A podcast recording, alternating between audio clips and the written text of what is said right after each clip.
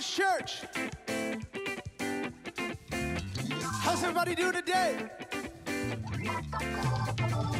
Come on, stand up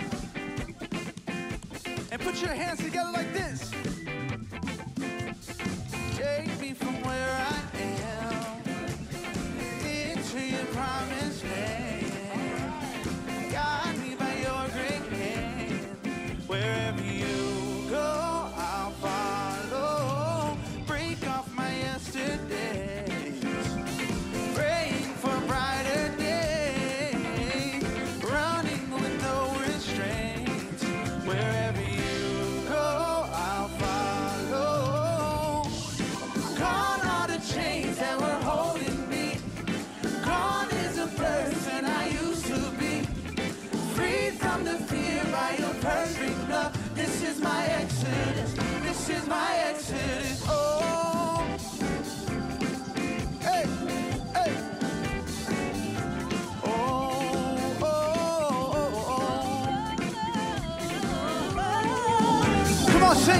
can take away. No one can take away.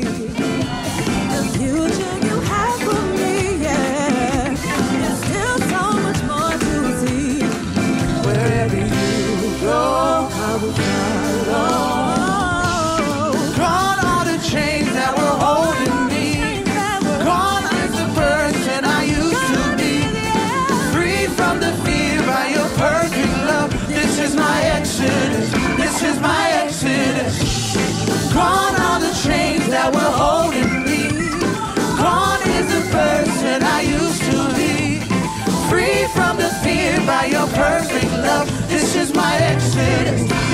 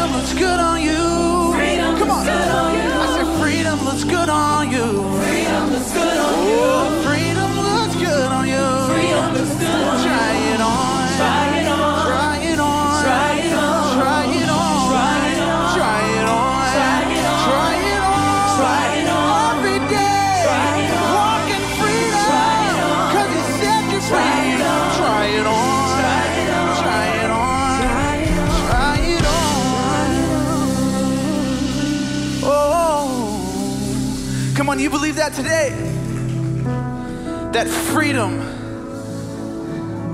is in the house. Man, God, you are so good. You are faithful. And you deserve all praise.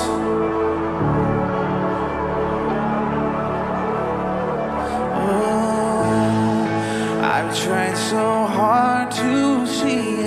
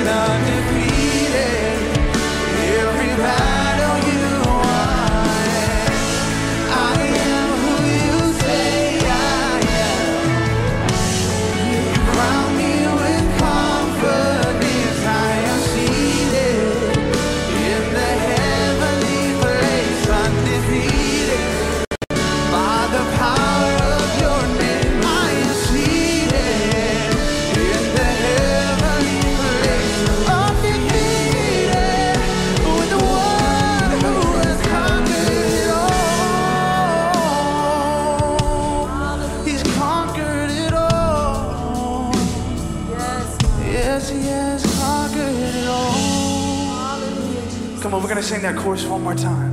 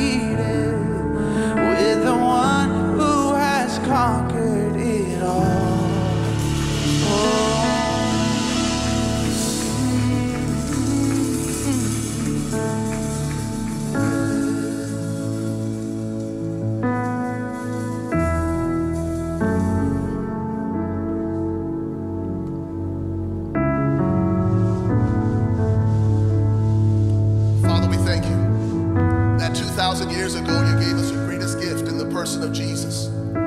That he is, in fact, our champion.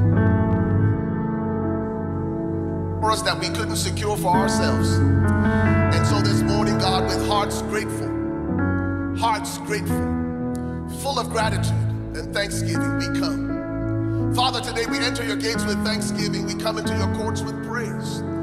And we thank you, Lord, for the finished work of the cross. That once and for all you defeated death, hell, and the grave. And you made an open show, triumphing over them through the cross. Jesus, we declare this morning that you are our champion. Why don't you just lift up your hands right where you are? Just as an act of surrender, as an act of submission, as an act of gratitude to God. Right now in this moment, Lord, we take pause to say thank you that we can walk in victory, we can walk in triumph, not because we had to fight life's battles, but because you did it on our behalf. And we thank you, Lord, that you crown us. You crown us with confidence. Crown us with confidence. We are who you say that we are. Not what's been spoken against us or spoken over us by people who didn't love us or didn't care about us. We are who you say we are sons and daughters of the Most High God, accepted, approved, loved. So, Lord, this morning as we draw near and we we come to communion now, Lord, we thank you that all those things are true concerning us. And you did it all for us. Lord, we thank you for the symbol, the emblem of the broken body of Jesus. Lord Jesus, we thank you that your body was broken.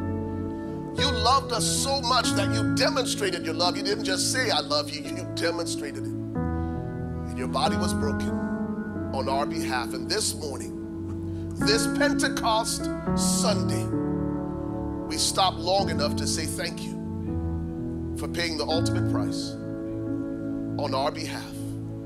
In Jesus' name. Lord, we thank you that this emblem, this symbol of your broken body, is blessed to our bodies and our lives to your service even now. In Jesus' name.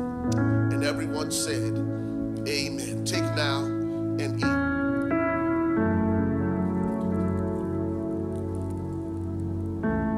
Thank you, Jesus. Thank you, Jesus.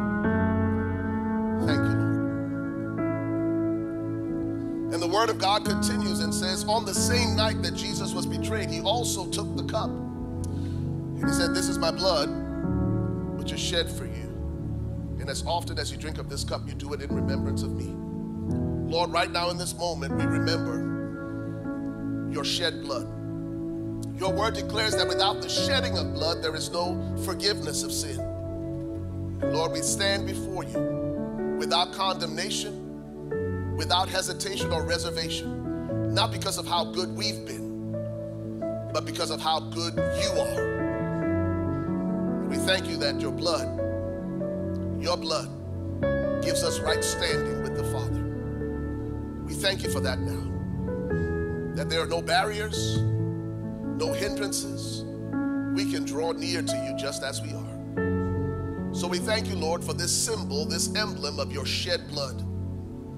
That this blood will never lose its power. Right now, it still heals, it still delivers, it still sets free. So we thank you that this cup is blessed to our bodies and our lives to your service. And we thank you, Lord, that your word says if our hearts condemn us not, we have confidence toward God. This morning, because of your blood, you've taken away condemnation and you have replaced it with confidence toward you. Thank you, Lord, for that. In Jesus' name, take now and drink together.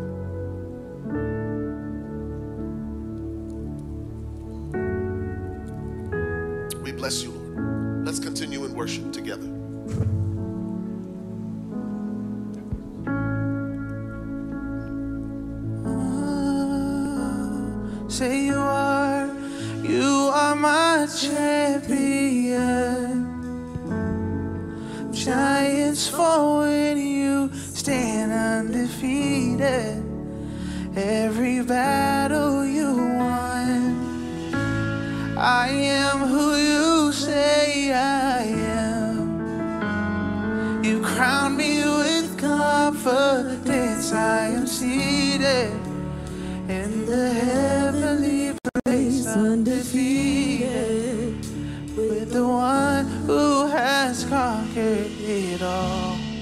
Father God, we love you and we thank you that you are our champion, that you go before us, you're behind us, you're beside us, and your Holy Spirit dwells inside of us. And we love you for what you are doing in this house today. We love you for what you're doing as people watch all over the world online. God, we thank you that you're mending broken hearts, you're shifting atmospheres, your presence is changing things. And God, we are so grateful and we're so thankful for you, Jesus. And we're so grateful and thankful for the Holy Spirit. And all God's people said, Amen and amen and amen. Amen. Amen. Good morning, Converge. and go ahead and have a seat. Good morning. Good morning. Good morning.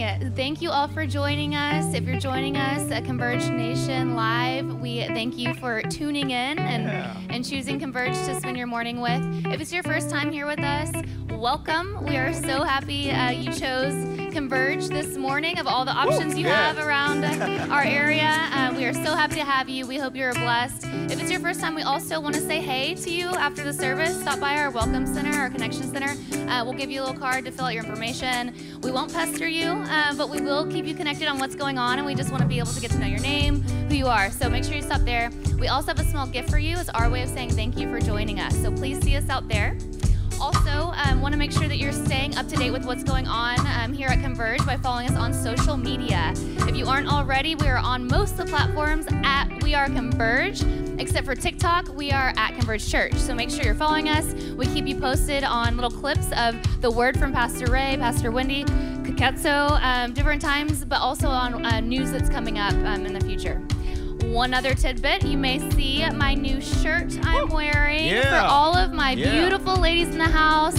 You all look like cover girls every day, especially when you come in here. But also, we've got to remember and know that we are covered girls. Yeah. Um, and we have a little um, text on the side of Psalm 91 just to remind us that all that we go through, all that happens in our life, we are promised and. We are promised that we are covered and we are covered by the love of God and the protection of God. So um, make sure you stop by the merch table. We have the black t shirts for sale, we'll have white ones. So make sure you get your new Converge merch. Go visit Wilhelmina at the merch table. Uh, next up, too, is some reminders. On um, June 19th is Father's Day and baby Yeah. dedications. So, to all of our men, fathers, father figures, we want to um, have a special blessing for you that day. Attire is suits and sweet kicks. So, wear your suits and sneakers. Um, get dressed up. We want to celebrate you. And also, if you haven't already registered your babies or little ones for baby dedication, email us at admin at weareconverge.com so we know that we can uh, celebrate and welcome your little one to the Converge family. Amen. Amen. Um, and now we're going to move into the Blessed Life segment of today's service. Uh, this is our way to partner up with. Yes, so we're moving into the Blessed Life segment of our service. This is our way to partner with the church in what it's doing in the mission. Um, it is our way of moving God's mission forward through Converge Church. We have multiple ways to give. We have the ushers in the aisle. If you need an envelope, please raise up your hand and they'll get one to you. We ask that you fill it out in its entirety so we can properly account for your giving. We also have other ways to give. You can do so safely and securely online by going to www.weareconverge.com forward slash give. You can also give via text by texting Converge Give plus the dollar amount to 77977. Again, you can also give through the mobile app and you can search for it in the Apple or Play Store. Look for Converge Church Plano and you'll find other ways to give as well, which will also be on the screen in front of you. Amen. All right, let us take a word of prayer to thank God for our gifts. Father, we thank you. We thank you, Father, for this day that you've made. Lord, we thank you for the gifts that we are about to receive. Father, we thank you that for every heart that is given, for every hand that is willing to give, Father, to move your mission and vision forward. All we know, Father, is that you are Jireh, that you are the one that gives us. You are the one that sees our need and meets it. And so, Father, what you do in the lives of each and every one of your people, we ask you that you do it and show them abundance, Lord, even as we thank you for these gifts that we are receiving today. It is in a mighty and matchless name that we pray, Jesus. Amen. Enjoy the rest of the worship experience. Mm.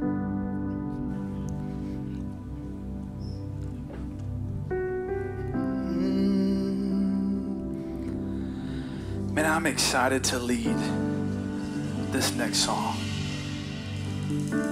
The first verse says, Mountains are still being moved, strongholds are still being loosed. God, if we believe it, yes, we can see it. Wonders are still what you do.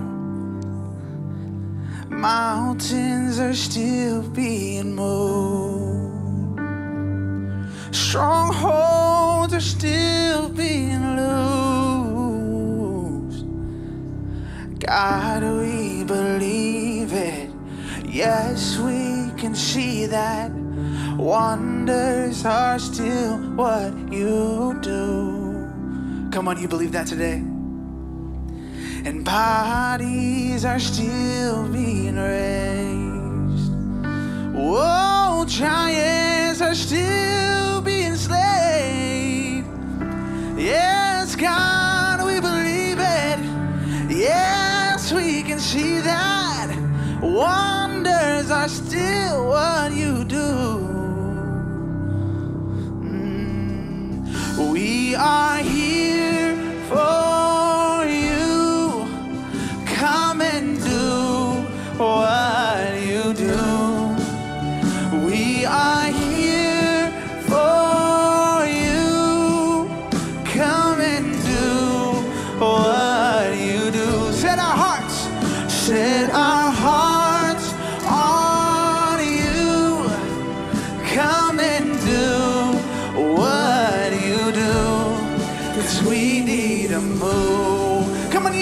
再见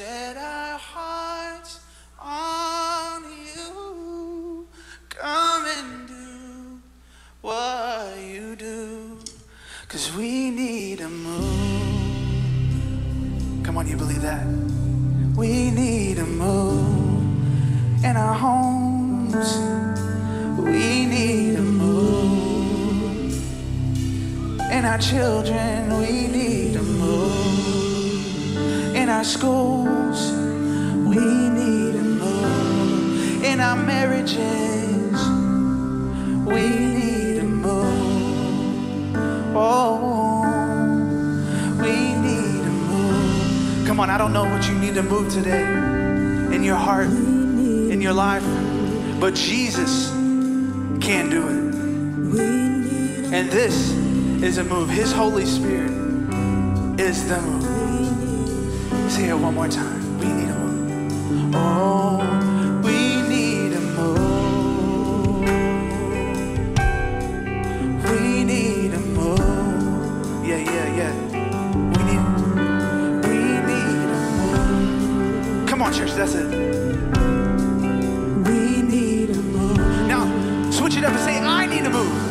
Say, I need a move. Come on, make it personal today. God, if I'm standing in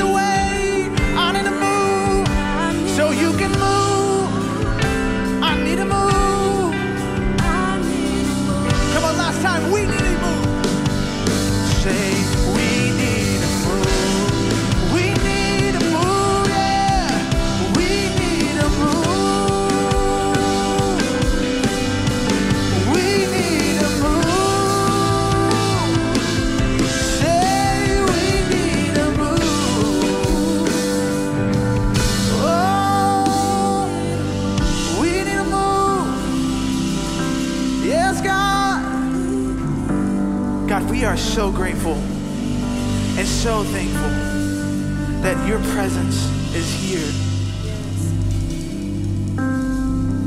That we come here just to meet with you and nothing else. And nothing else will do. We just want you, Jesus. And we continue to seek after everything you have in your word. God, we thank you your son Jesus. God, we thank you for the Holy Spirit. And we are so grateful and so thankful that Pastor Ray is talking about ghost stories today, the Holy Spirit. And we are excited to hear what he has to say. And then all God's people said,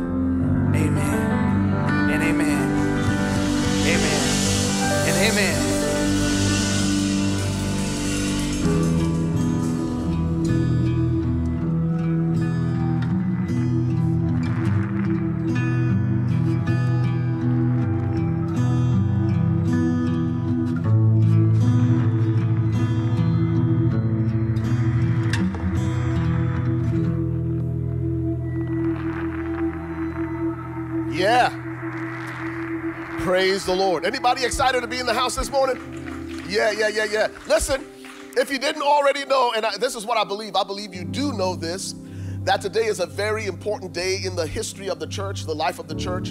Today, across the world, believers, Christ followers, churches are gathered, have gathered to celebrate Pentecost Sunday. And this is the way that the church gets to say happy birthday to the church. Because on the day of Pentecost, 2,000 years ago, God poured out his spirit just as he promised, and upon 120 faithful believers who were gathered in the upper room in anticipation and earnest expectation of the promise of the Holy Spirit. And on that day, the day of Pentecost, the church was born. 2,000 years later, we're still here and we're still standing. So it's very fitting, very appropriate that we're kicking off a series discussing the person, the power, the purpose, and the promised, the promise of the Holy Spirit on Pentecost Sunday. I've decided to call this uh, series Ghost Stories. So over the next several weeks, we're going to be on a journey of discovery. We're going to unpack and discover what the Bible has to say about the person, the person of the Holy Spirit. Most of us would admit that, that we have a, a pretty good understanding of who our Heavenly Father is. Most of us would say we could share and, and comment and talk extensively about the person of Jesus, our Savior. But when it comes to talking about this third person of the Godhead, Holy Spirit, uh, many of us fall short. Uh, so, the technical uh, uh, uh, uh, description for what we're going to be talking about over the next several weeks is pneumatology. Pneumatology. Pneuma is where we derive the word spirit, or it's the Greek word for spirit. Pneumatology is simply the study of Holy Spirit. We're going to dive into the text here momentarily. But how many of you would agree, just, that Ch- just as Chad and the worship team led us, listen, we need a move, y'all. We need a move. We need a move of God in our churches. We need a move of God in our nation. We need a move of God in our families, in our households, in our marriages, in our schools. Listen, we need a move. Not just a solitary moment, but we need a sustained move of God in our lives. And as we look to the text this morning, we'll discover the places, the conditions, the environments, the atmospheres that are conducive for moves of God. If you want to experience God in your life, the person, the promise, the power, and the purpose of the Holy Spirit in your life, there are conditions, there are environments that are conducive to His presence, and that's where we want to live. We want to, by intention and design, create environments where God chooses to abide. Are y'all listening to what I'm saying? Not where we, not where we grieve Him, but where He chooses to make His habitation. That's what God wants. And over the next several weeks, we will discover what that looks like in our own lives when we make our hearts and we make our, our lives and we make our homes and our families a place where God chooses to abide. Before we dive into the word, let's welcome our online audience, all those joining us virtually. Let's show them some love, Converge Nation. Yeah, we're glad for those of you who are here in, in the flesh, man. Listen, the psalmist said, Where two or three are gathered together in his name, there he is in the midst of them. And uh, but we also welcome those joining us virtually, those joining us online from around the country and around the world.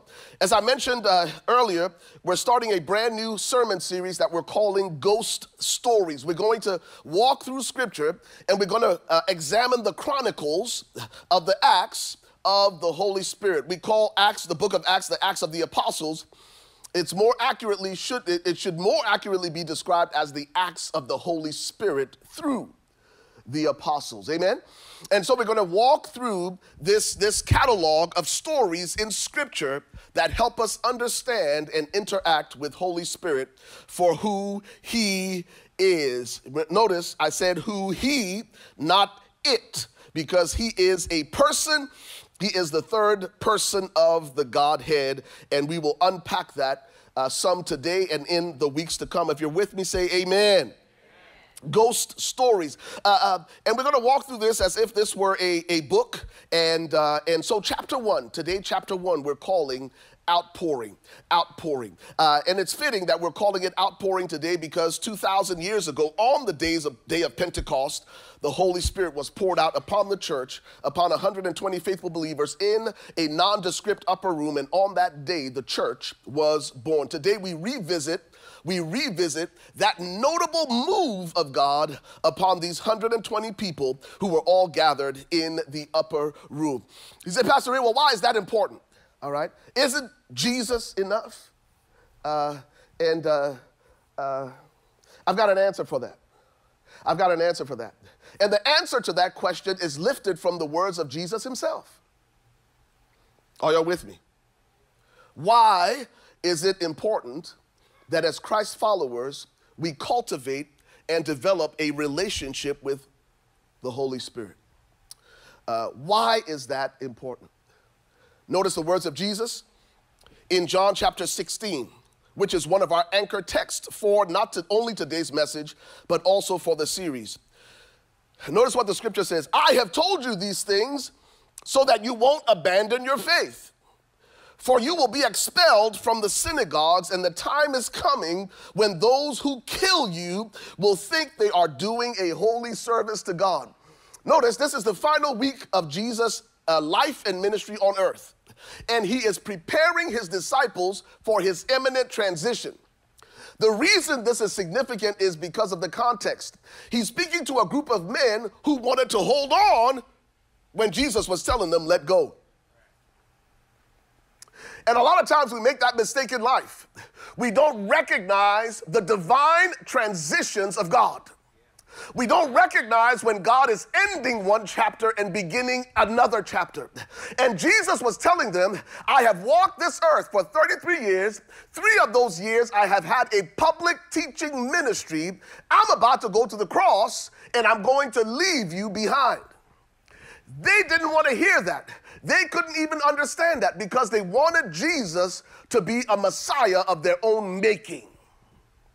And I don't know if you're guilty of this, but I can say I've been guilty of this when I wanted Jesus to fit in my box. When I wanted to Jesus when I wanted Jesus to respond to my needs on my terms. And Jesus is about, he's telling them, as he has told them many times before, I ain't gonna be here forever. This whole idea that you have that I'm somehow going to uproot and remove Roman occupation is a figment of your imagination. That's a story you keep telling yourself and you have now convinced yourself of. That ain't me. That ain't why I came. And that ain't what I was called or assigned to do. So, this is sort of the countdown to Jesus, not only his passion, but his ultimate and inevitable crucifixion and resurrection. He's preparing them for this transition. And he's telling them about what they will suffer. Oh, I'm talking to Christians and suffering. He's telling them and preparing them for the things that they will suffer because they have identified with him.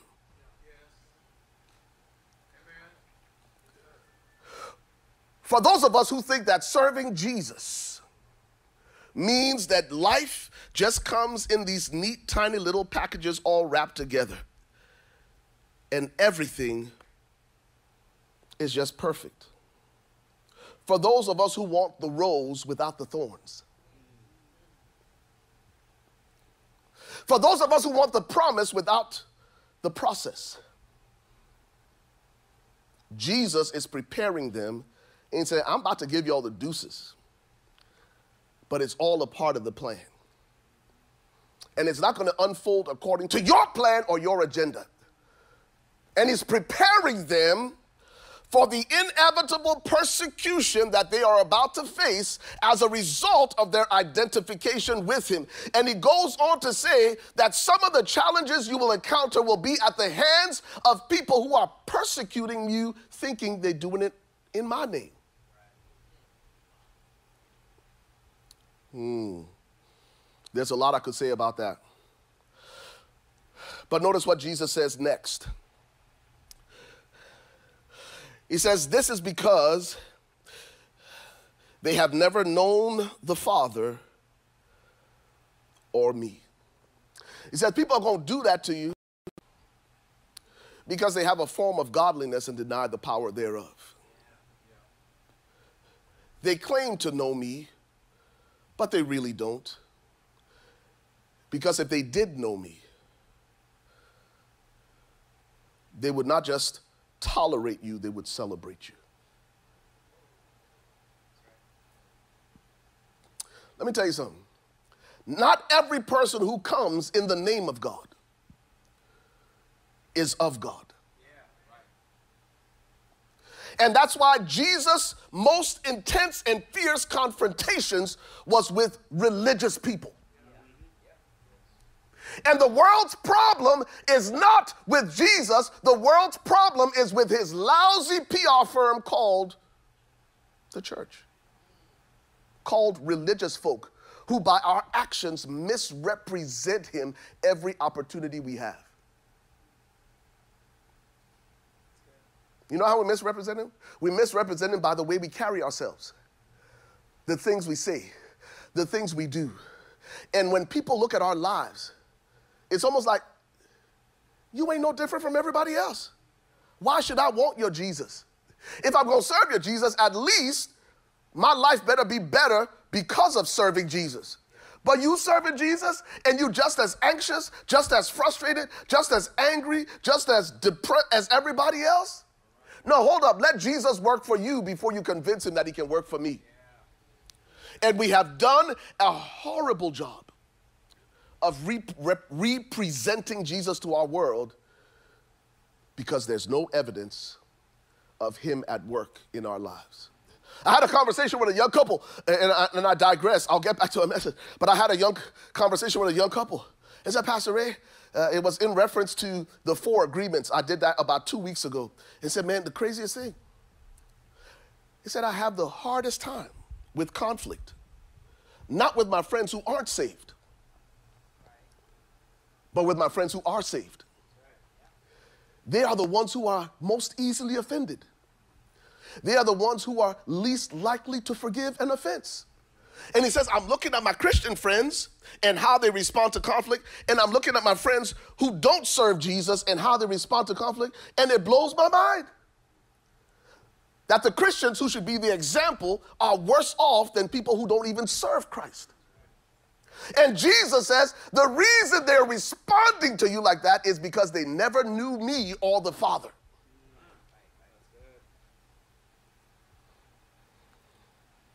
Don't be caught in that boat where you have a form of godliness, you say all the right things, but in your heart, you're so far from Jesus. Mahatma Gandhi. Mahatma Gandhi famously said, I love their Christ. It's their Christians I struggle with. Their Christians are so unlike their Christ. Mahatma Gandhi wasn't a Christian. But his whole posture of passive resistance, you know where he learned it? He learned it from Scripture, he learned it from the Bible. The reason he had this posture of passive resistance was because he read the words of Jesus, turn the other cheek. And the reason he never crossed the line of faith was he saw how Christians, people who gathered in churches, treated people like him when he lived in South Africa because of the color of his skin. Christians who gathered every Sunday morning and sang hymns to God and walked out of the building and treated people like Gandhi and Africans the way they did. He said, I love their Christ. I love Jesus. My problem is with the people that follow him because they are so unlike the Jesus they profess. I'm about to talk about the work of the Holy Spirit and what the Holy Spirit ought to be doing in our lives if we let Him. He will deal with your resentment, He will deal with your hatred, He will undo, undo your stinking thinking concerning God, concerning yourself, and concerning others. And Jesus is preparing them for His departure. And he's saying things are not going to be as easy as you thought. That in fact, I'm releasing you and leaving you into a hostile environment. And he continues, he continues. He said, I didn't tell you this earlier because I was going to be with you for a while longer. He said, I didn't need to tell you this while I was still with you. But he said, listen, the transition is about to happen. Three and a half years of me pouring into you is coming to an end. And in verse 5, he says, But now I am going away to the one who sent me. Jesus is saying, I'm going back to the Father, and not one of you is asking where I'm going. You know why they weren't asking where he was going? Because they thought he was about to stay with them. They thought he was going to be with them forever. Because they had reduced, Jesus to their agenda. And Jesus like, hold up, man. I'm about to leave and nobody's even asking me the question. So he said, okay, since y'all won't ask me, let me just tell y'all what's about to go down. And notice what he says. He said, But now I'm going away to the one who sent me, and not one of you is asking where I'm going. Instead, you grieve because of what I've told you. But in fact, I want y'all to catch this now because this is the crux of this entire series is verse 7. He said, "In fact, it is best for you that I go away." One translation says, notice, y'all grieving the fact that I'm leaving, but no, no, no, no, don't cry about this thing. It is to your advantage. It is best for you that I go. Because when I go, the Holy Spirit will come. Notice what he says. He says, Because if I don't go, the advocate, the comforter, the helper won't come. But if I do go away, I will send him to you. You know why it was important for us to understand the work of the Holy Spirit? It's because Jesus says it is best for you and to your advantage that I go because if I go and when I go, I will send the Holy Spirit.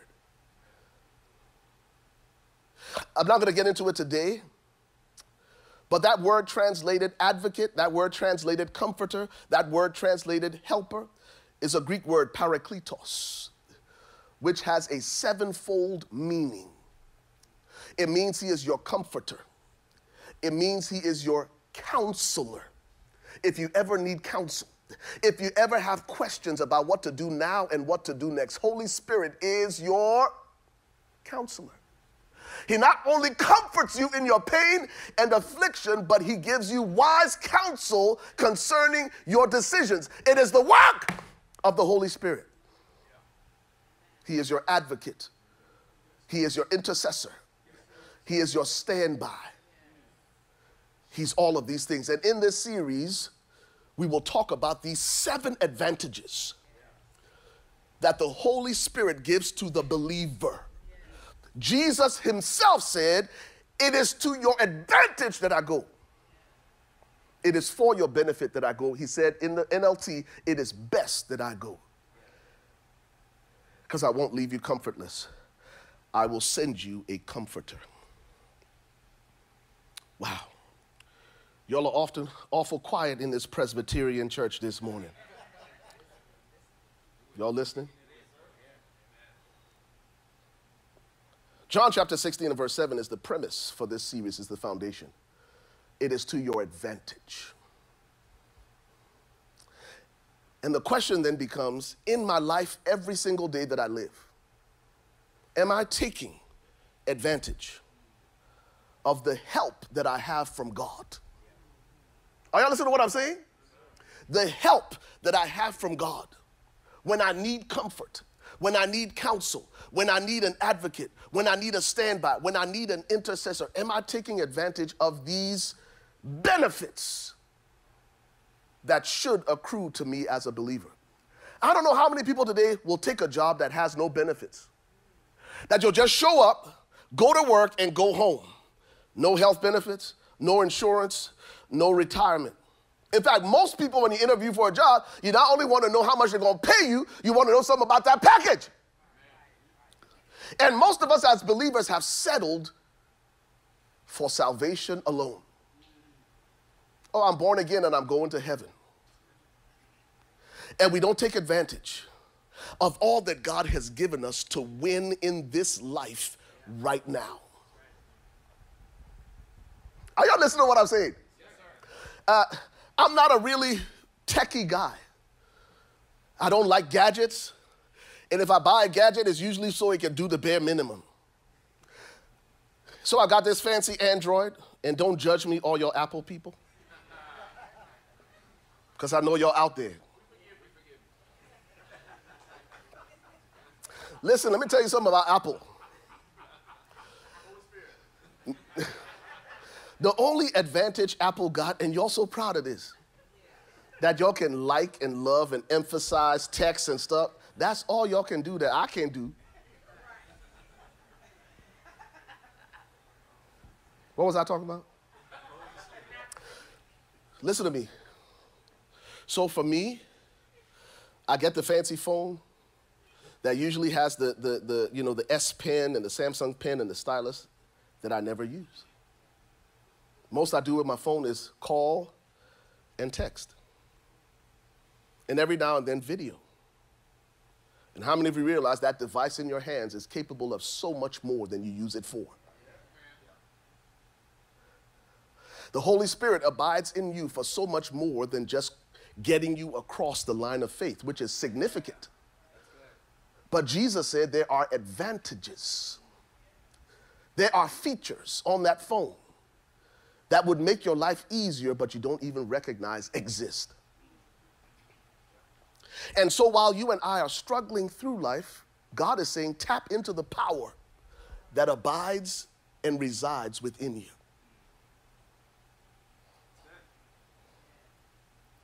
Somebody say, I got the power. But what good is the power if you never flip the switch? That power is dormant.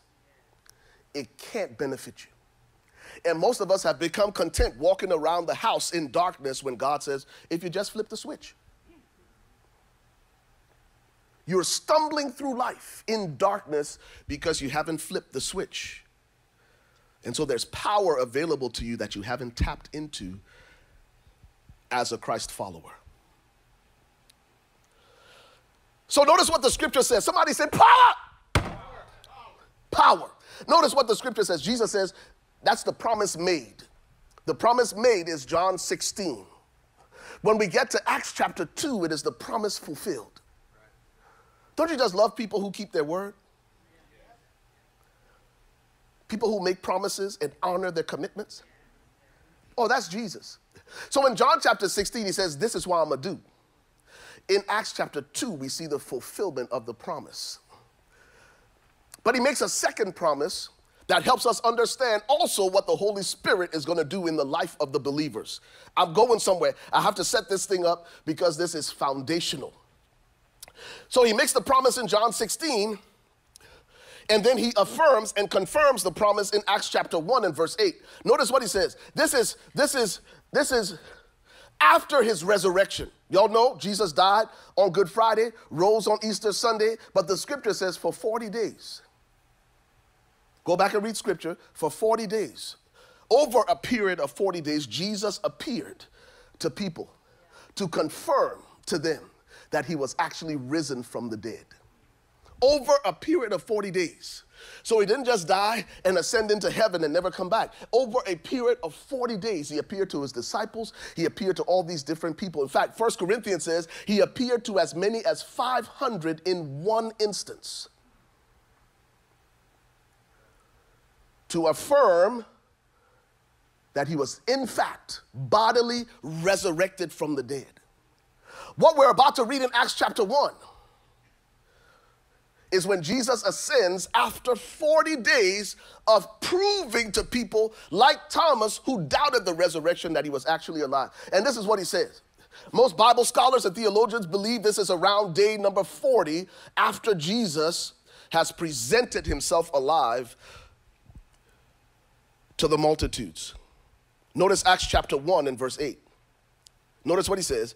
But you shall receive what? Power. Hey, I love that the Holy Spirit is a comforter. I love that he's an advocate. But man, I love the fact that when the Holy Spirit comes, I'll receive some power. I'll receive some power. I'll receive some power to win at life. I'll receive some power to live victoriously and triumphantly in life without manipulation without having to treat anybody, without having to trick anybody, I receive power that allows me to live victorious in this life. Notice what he says, you shall receive power. When? When the Holy Spirit has come upon you. And you shall be my witnesses in Jerusalem, in all Judea and Samaria, and to the ends of the earth. Let me unpack that verse for you. Two words I want to highlight. Number one, the first word is power. Somebody say power. The second word I want to highlight is the word witnesses. Y'all ready for this? So the first thing Jesus says, when the Holy Spirit comes, you receive help, divine help, divine enablement, divine graces. You receive an advocate, a helper, a standby, an intercessor. You receive power. The Greek word translated power is the word dunamis or dynamis. It's where we get the word dynamite. Jesus was saying to his disciples, when the Holy Spirit comes upon you, you receive dynamic, explosive power. Listen to me, that's what you're packing. That's what you are carrying. But for most of us, that power is dormant. It's there, but we never tap into it. We never place a demand on the power that is within us the Holy Spirit who abides in us. And God is saying, Ray, you curled up in the fetal position crying? Holy Spirit, activate. Most of you have seen the meme. In fact, I showed the show when, when the lady said it, and it was it was uh, uh, uh, um, Wilson Phillips. It was a celebrity family feud, and their family won feud, and it was time for them to do Fast Money. She was one of the ones selected for Fast Money, and she came up second. And when she came up second, she was so nervous, but she's a Christ follower, and so she started dancing and singing, Holy Spirit, activate. Holy Spirit. Y'all seen the meme? And I know it's, it's, it's funny, and it's not the kind of thing that you expect to see on Family Feud. But that girl was tapping into something. She was saying that there's a power that abides in me that I need to activate right now in this moment that most of us ignore and sometimes override. Listen to me. The presence and the power of the Holy Spirit ought to do for you what the phone booth did for Clark Kent. Listen, the power of the Holy Spirit will turn you from a bumbling, confused, insecure reporter into Superman.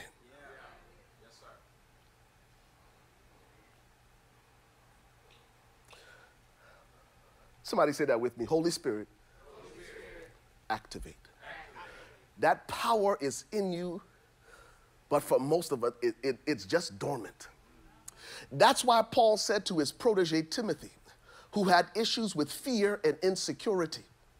And if you're in the building this morning and you have issues with fear and insecurity, you need to say, Holy Spirit, activate.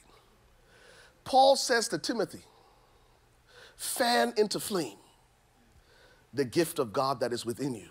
When you read it in the Greek, the idea is that there was a flame that's about to go out. And you got to fan it to get that fire back. And unfortunately, that's where most Christians are. The fire of God, that fire that once burned within you, is now nothing but embers. Huh?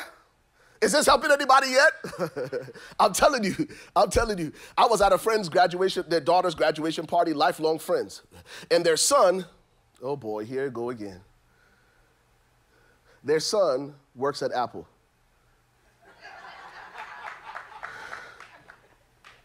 and he doesn't just work at, I guess he's, I forget what it's called, it's, he's a creative something. So he does all the classes and all of that. So we're sitting at the table. And all of them start pulling out their iPhones. And the one guy says to the kid, Hey man, show me something that I don't know. And so he pulls out the phone. He said, Hey, just hold your finger down on a spot that's got nothing on it. And this bubble popped up. I wasn't looking at what they were doing because, you know, it was just evil.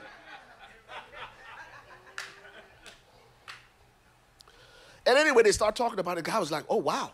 It can do that. It can do that. Oh, wow. Oh, my goodness. Wow, wow, wow. Oh. And all of a sudden, he got all of his apps off of the homepage into a library. But this guy didn't know that. You see what I'm saying? It was something that was available to him. Listen, what you don't know is hurting you.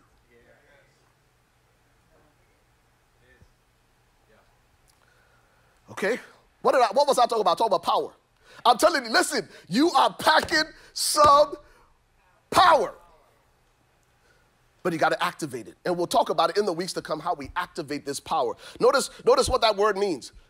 That word dunamis means strength, power. Come on, somebody, ability, inherent power. But notice the next definition it is power residing in a thing by virtue of its nature. Y'all hear that? There is a power a divine power that de- resides in you by virtue of your nature as a Christ follower. That means when you became born again, when you got born again, there was a power that came to abide and reside in you by virtue of the fact that you are a Christian. Yeah. It is inherent in you as a believer, but it's been lying dormant. Now, notice what the word witness is. He says two things. When the Holy Spirit comes upon you, you're going to receive power, and number two, you're going to become my witness. What does the word witness mean? The word witness literally in the Greek is the word martyr. And we all know what a martyr is someone who is willing to die for their convictions. But that's not just it. A martyr is someone who is not only willing to die for their convictions, is also somebody who's willing to live for their convictions. Let me unpack that definition for you because I got excited when I was studying. It means three things. Number one, you're going to receive power, but here's the second thing that's going to happen you're going to become a witness. Witness means your life will testify of my power. You've heard people say, uh, Your life is the only Bible that some people might ever read. When people are reading your life, what do they see? That's why Jesus said, Let your light so shine before men that they might what? See your good deeds. And guess what they do? They glorify your Father in heaven. He said, You will be a witness because of the power you carry. Your life will testify of my power. Question Are you living victoriously? Does your life testify that God's power is at work in your life? That's a loaded question. And if it doesn't, I got to ask myself the question why? If I carry this power, my life ought to testify that I have divine power that allows me to win in life. Number two, number two, number two, others will be spectators of my power at work in you. Are y'all with me? When was the last time somebody just came up to you and said, hey, man, man, I see everything you're going through, but how come you're just always so full of joy and peace?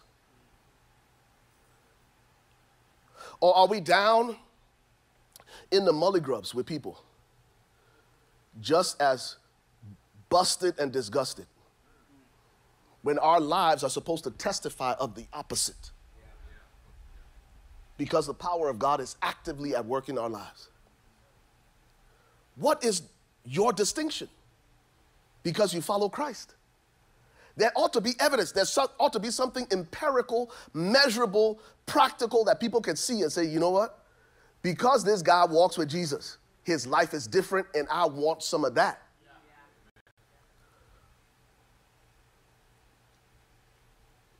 That's what the power of God does for us. And then, thirdly, as a martyr, as a witness, you will be empowered to live and die for your convictions. The third thing he says in Acts chapter 1. Come on, somebody. He, I came loaded this morning, man. The third thing he says is, You will be my witnesses in four places. In four places. Number one, Jerusalem, locally, wherever you're planted, you'll be my witness. Wherever you go, people will see my power at work in you because I live in you. Number two, he says Judea. That is regional or national. Here's the third one that I love. Y'all ready for this one? Not just in Jerusalem, because most of us just want to localize our faith. We're unwilling to do anything that God requires us to do outside of our comfort zone. And may I say to you, nothing profitable ever happens in your comfort zone. Your comfort zone is where your dreams go to die. I want you to hear that again. If all you're comfortable with is God, give me power just so I can be comfortable in my comfort zone, nothing profitable. In fact, your comfort zone is where life loses its tension.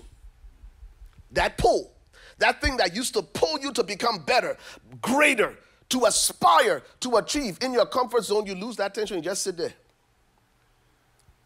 And that's why Jesus said it's not only enough for you to be a witness locally, he said, do it in Judea, regionally, nationally, outside of your comfort zone. And then it goes a step further, Koketsu. Y'all ready for this? He said, You will be my witness where? In Samaria. Most of us lose the significance of what he's saying. Because if you know history of Jews and Samaritans, you know that Jews have nothing to do with Samaritans. In fact, Jews called Samaritans dogs. And he said, I will so empower you. I will, listen, that when the Holy Spirit comes upon you, you're not just to minister locally and regionally, you're to be empowered to minister cross culturally. You mean to tell me somebody who has hated me my whole life because of the color of my skin, because of where I grew up, because of my heritage? You mean to tell me when the Holy Spirit comes upon me, I can love somebody that used to hate me? Here it is. And I can love somebody that I used to hate? Oh, yeah. Oh, yeah. Because the Jews and Samaritans had nothing to do with each other. I'm talking about the power to minister across social and cultural barriers. That when the whole world is screaming, don't mix with their kind, don't go over there, you can't trust that one. God empowers us as believers to be the difference makers that break down barriers by the Spirit of God. And that's why we are a multicultural church. And that's why when people come to me with foolishness about why you do this, why you do this, listen to me. I have dealt with people who say, Ray, you're from Africa. Why don't you play African music on the stage? And they've left the church. There are people who forget that I'm African and they say, Ray, play more gospel music. There's more black people in the church than white people, or Hispanic, or Asian, or whatever. And they forget that the power of God within you will allow you to minister in Samaria. Beyond your stinking little preferences. Because if you're African and all you want is African music, you're stuck in Jerusalem. When God is calling you to Samaria.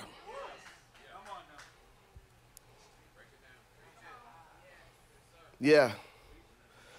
The power that's lying dormant within us is the power of the Holy Spirit that will allow us to minister to people and love people who don't think like us, who don't look like us, who don't vote like us, who don't always agree with us, because the power of God empowered the early church to minister in Samaria.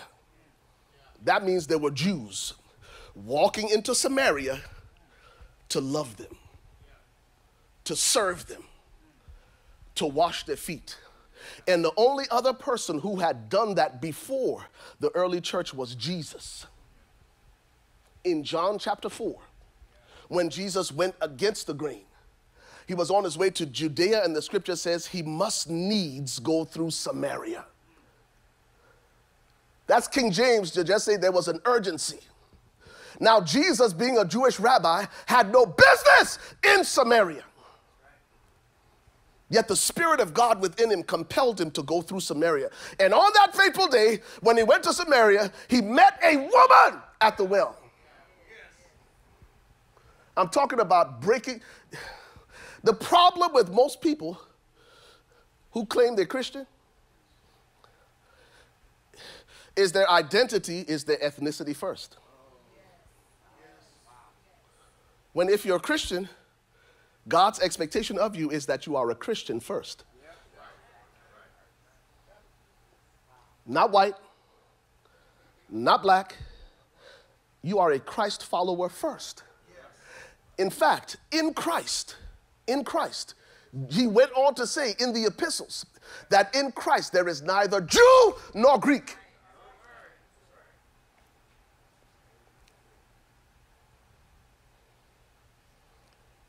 Jesus goes to Samaria and he's breaking all these societal and cultural norms. Number one, he shows up at the well. But his disciples are hungry, so he sends them away. And while he is alone at the well, guess who shows up? A woman. Not just any woman, a Samaritan woman.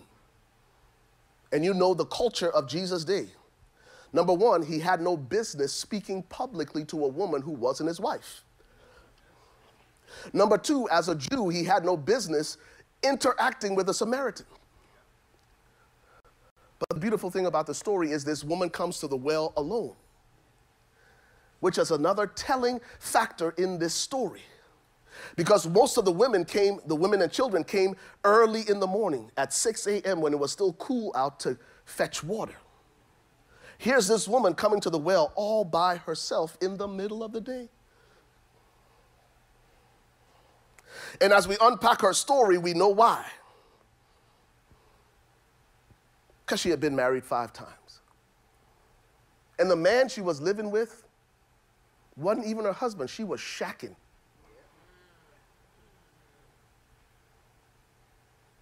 And because of that, she had no friends. The reason she couldn't come to the well at 6 a.m.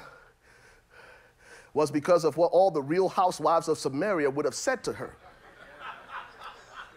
And if they didn't say it to her, it would have been because of the way they looked at her. Hmm? All the basketball wives.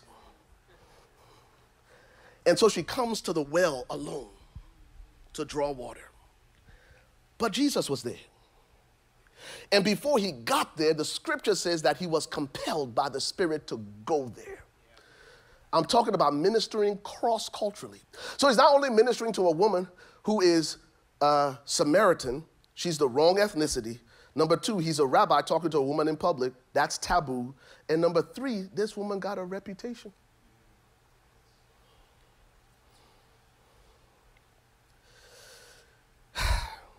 That's a whole nother sermon that I ain't gonna get to. What prejudices do you carry?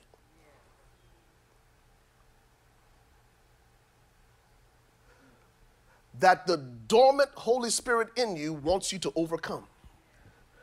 And the reason you're still struggling with it is because the Holy Spirit hasn't been activated in you. Because if He really were activated in you, you wouldn't have that kind of venom and vitriol.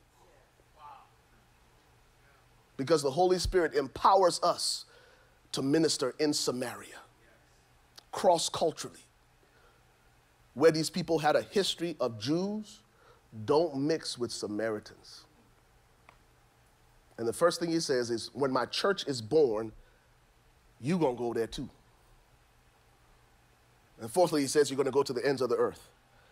You know what ends of the earth means? It means the Spirit of God will empower you to go into every man's world. The Great Commission is not reserved for Sunday morning in the four walls of this church, it's what happens after we leave. Listen to me. Listen to me. Every week, some of us might go to the, the gas station maybe twice a come on somebody. I don't even want to talk about the gas station no more. Why? Listen, gas station right now in the same category as Apple devices in my book. Yo, yo, one and the same. But how many people go to the gas station, fill up their car, and just sit there? Oh, I got a full tank. And never leave the filling station. No, the reason you fill up is so that you can go. When we gather on Sunday mornings is to be refilled, to replenish. But you aren't replenished so you can just sit in these pews and do nothing with what you received. The reason we are re- replenished is so we can go to the ends of the earth and make a difference in the marketplace and make a difference in the public square.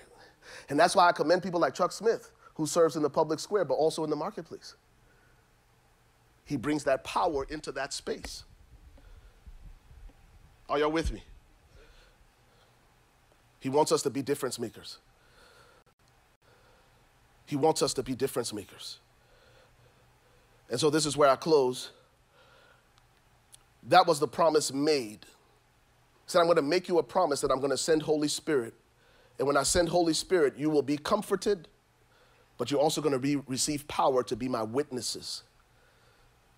To live and die if necessary for your convictions. And then on the day of Pentecost, which we're celebrating today, the promise was fulfilled.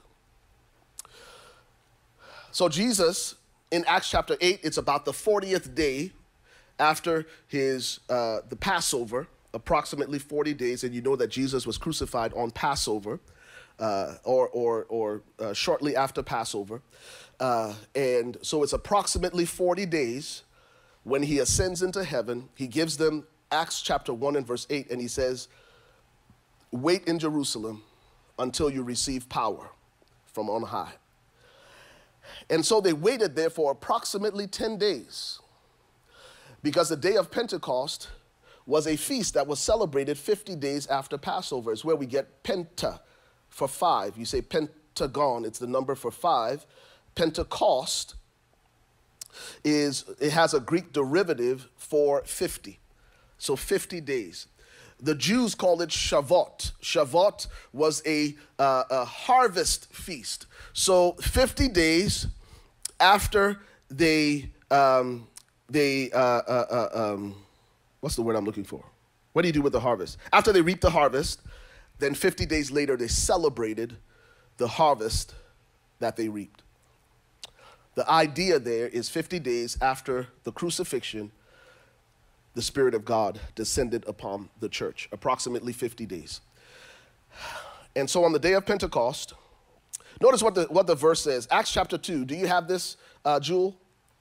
And this is where I'm going to wrap up. Acts chapter 2, beginning at verse 1. Is this helping anybody yet? Okay, okay. Acts chapter 2, beginning at verse number 1. Oh, I love this. It- because this is why I'm going to close. Because I don't want to just preach this to you and say, well, this is what the Bible says. I want you guys to say, okay, this is what the Bible says, but this is how I apply it to my life. So Holy Spirit can make his home in me. So this power, I can see the evidence of this power at work within me. That's what we want. Not just for you to know what scripture says, we need to walk, walk, walk it out. We need to walk it like we talk it. Hmm? So I'm going to give you these things quickly to show you how this works. it says, Now when the day of Pentecost had fully come, come on, somebody. I love that. You know how the old mothers of the church would say? He may not come when you want him, but he will be there right on time. The scripture says, when the day of Pentecost had fully come, hey, in the right moment, at the right time, God poured out the Holy Spirit. Listen to me, listen to me, listen to me. Some of us are coming into a season of, listen to me, of divine appointments.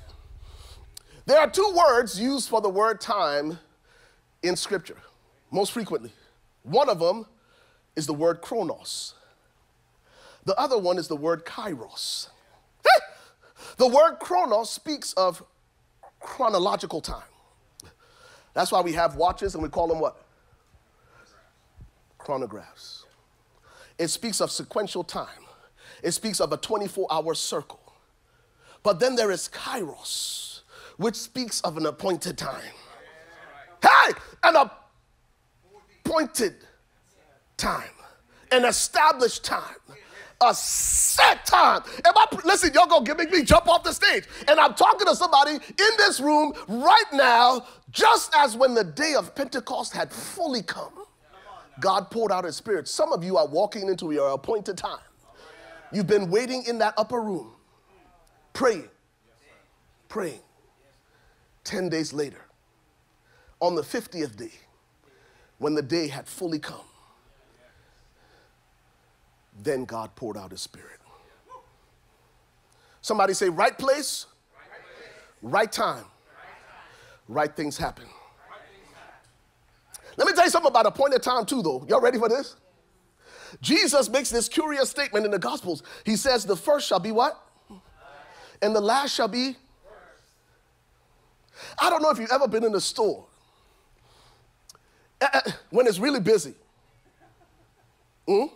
Walmart, Kroger, Costco. Let's say it's the day before Thanksgiving. Yeah, you already know what time it is, right?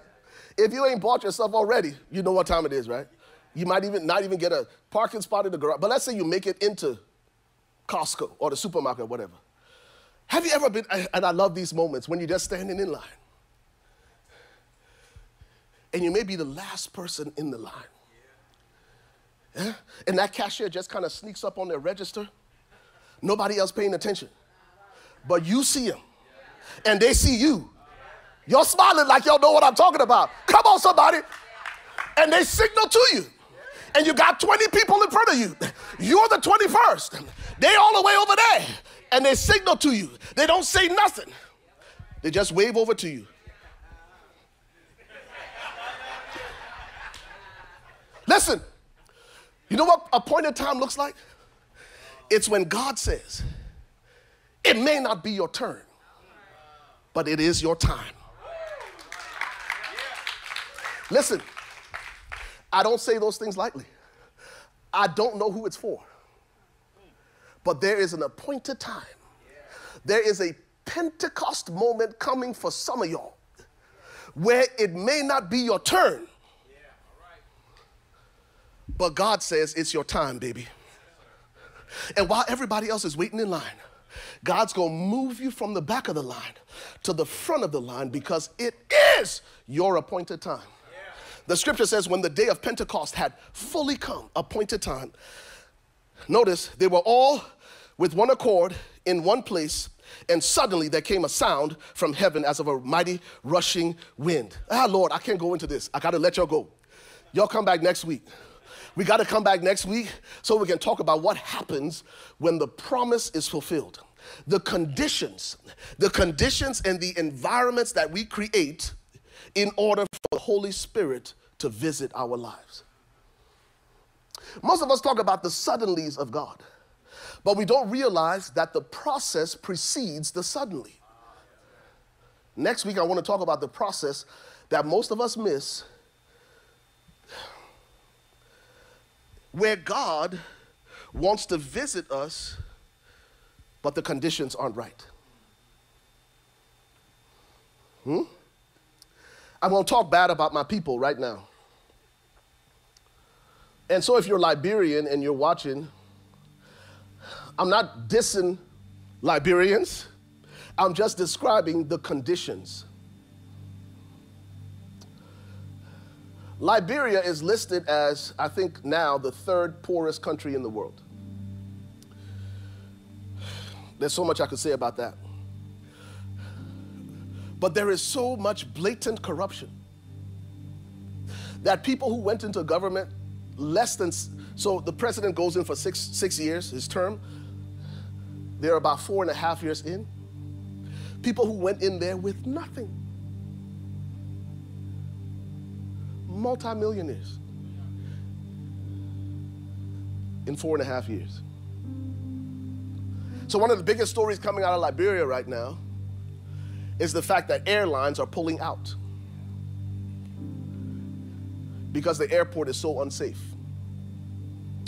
And one of the biggest stories is the fact that SN Brussels, which is the Belgian airline, which is the only airline that continued to fly to Liberia even during the Civil War, was flying from Freetown, which is the capital of Sierra Leone, next door, into Liberia. And they couldn't land because there was no electricity at the airport. And so, from the reports, the pilot is calling air traffic control and nobody's responding because the lights are out. Listen to me, at a brand new airport that was just commissioned and dedicated, I think, about four years ago. Delta pulled out. They were flying to Liberia because of security issues. So the pilot from SN Brussels, guess what he does? I mean, the dude's hovering and nobody's responding. So guess what he does? He takes that plane and all their passengers, takes them back to Freetown, Sierra Leone, about another 45 minutes away. I wonder how many of us are like that with God, where God says it's your set time. And He's hovering over your landing strip, the runway of your life. But the conditions aren't conducive for him to land. You know why Holy Spirit showed up? The scripture says that these 120 people, it's hard enough to get five or 10 people on the same page. But there were 120 people in the same place. And the scripture says they were in one accord, praying, expectation. And in that place, at the appointed time, because the conditions were right, the Holy Spirit said, Here I come. And I wonder how many of us, God is sort of, are you listening to what I'm saying? I'm going to talk about the fact that the Holy Spirit is eternal. And I wonder how many of us are having a Genesis 1 experience where the, the Bible says that the earth was void and without form, chaos, and the Holy Spirit was just brooding over it. I wonder how many of our lives are like that SN Brussels flight that said, I wish I could land, but all I can do is hover because there's too much chaos. And your life is void and without form. Father, help us today. Help us today. Help us today to just make the adjustments so that you can come and visit us with your presence and your power. Bring order to the chaotic places in our lives. Father, I pray that our lives and our homes, our families would look like the 120 faithful who were gathered in the upper room. And God, I don't know what happened to all the other people that Jesus appeared to. He appeared to as many as 500 in one setting. Yet only 120 made it to the upper room. I pray, God, that at Converge Church, we would be like the 120 who make it to the upper room. And not only will we make it to the upper room, God, we will create conditions that are conducive for you to abide. That we would be in one accord,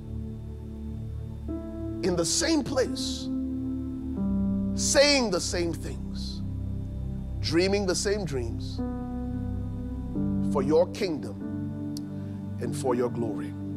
Maybe you're here this morning and you've never trusted Jesus as your Lord and Savior. You've never asked Him to come into your heart.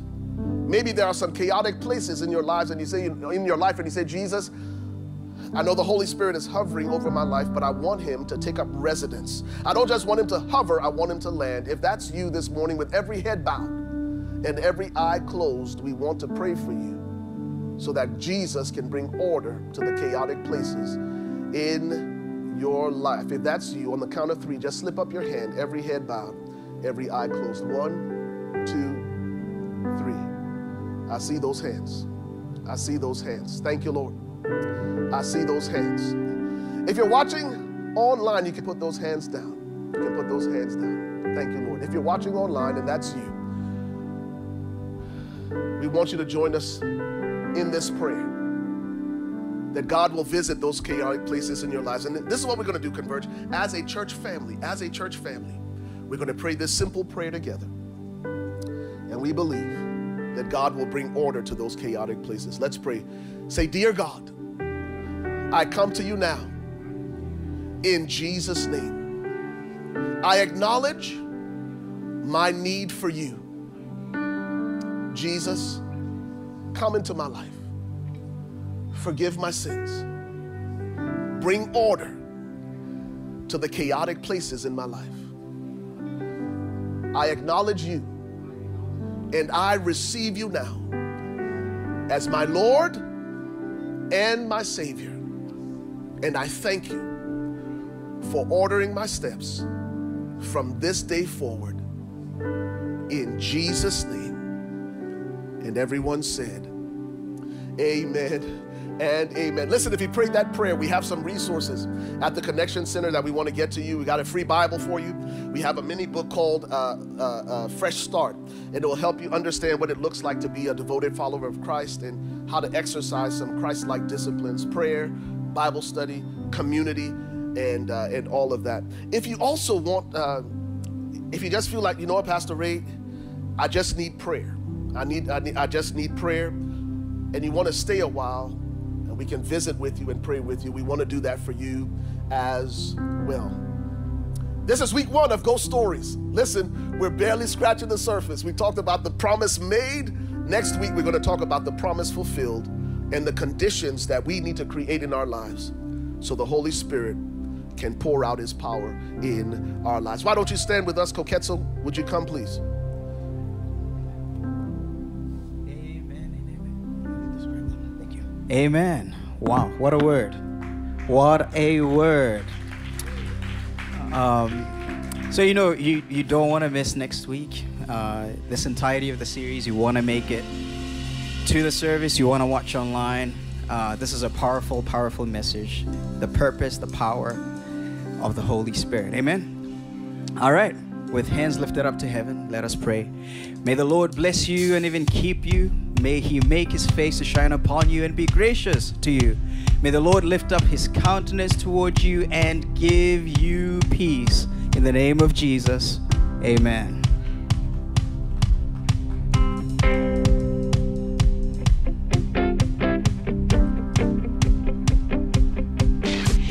Impacted by today's worship experience, we'd love to hear from you.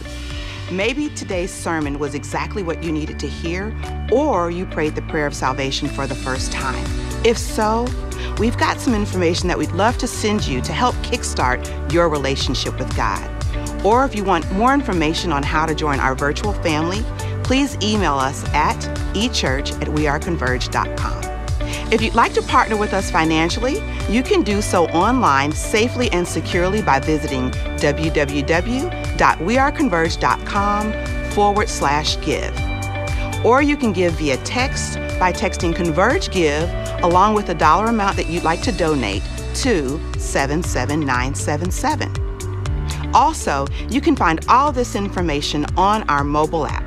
Simply search the app or the Play Store for Converge Church Plano and download the app. It's that easy. Thank you again for joining us for today's worship experience. We look forward to staying connected with you.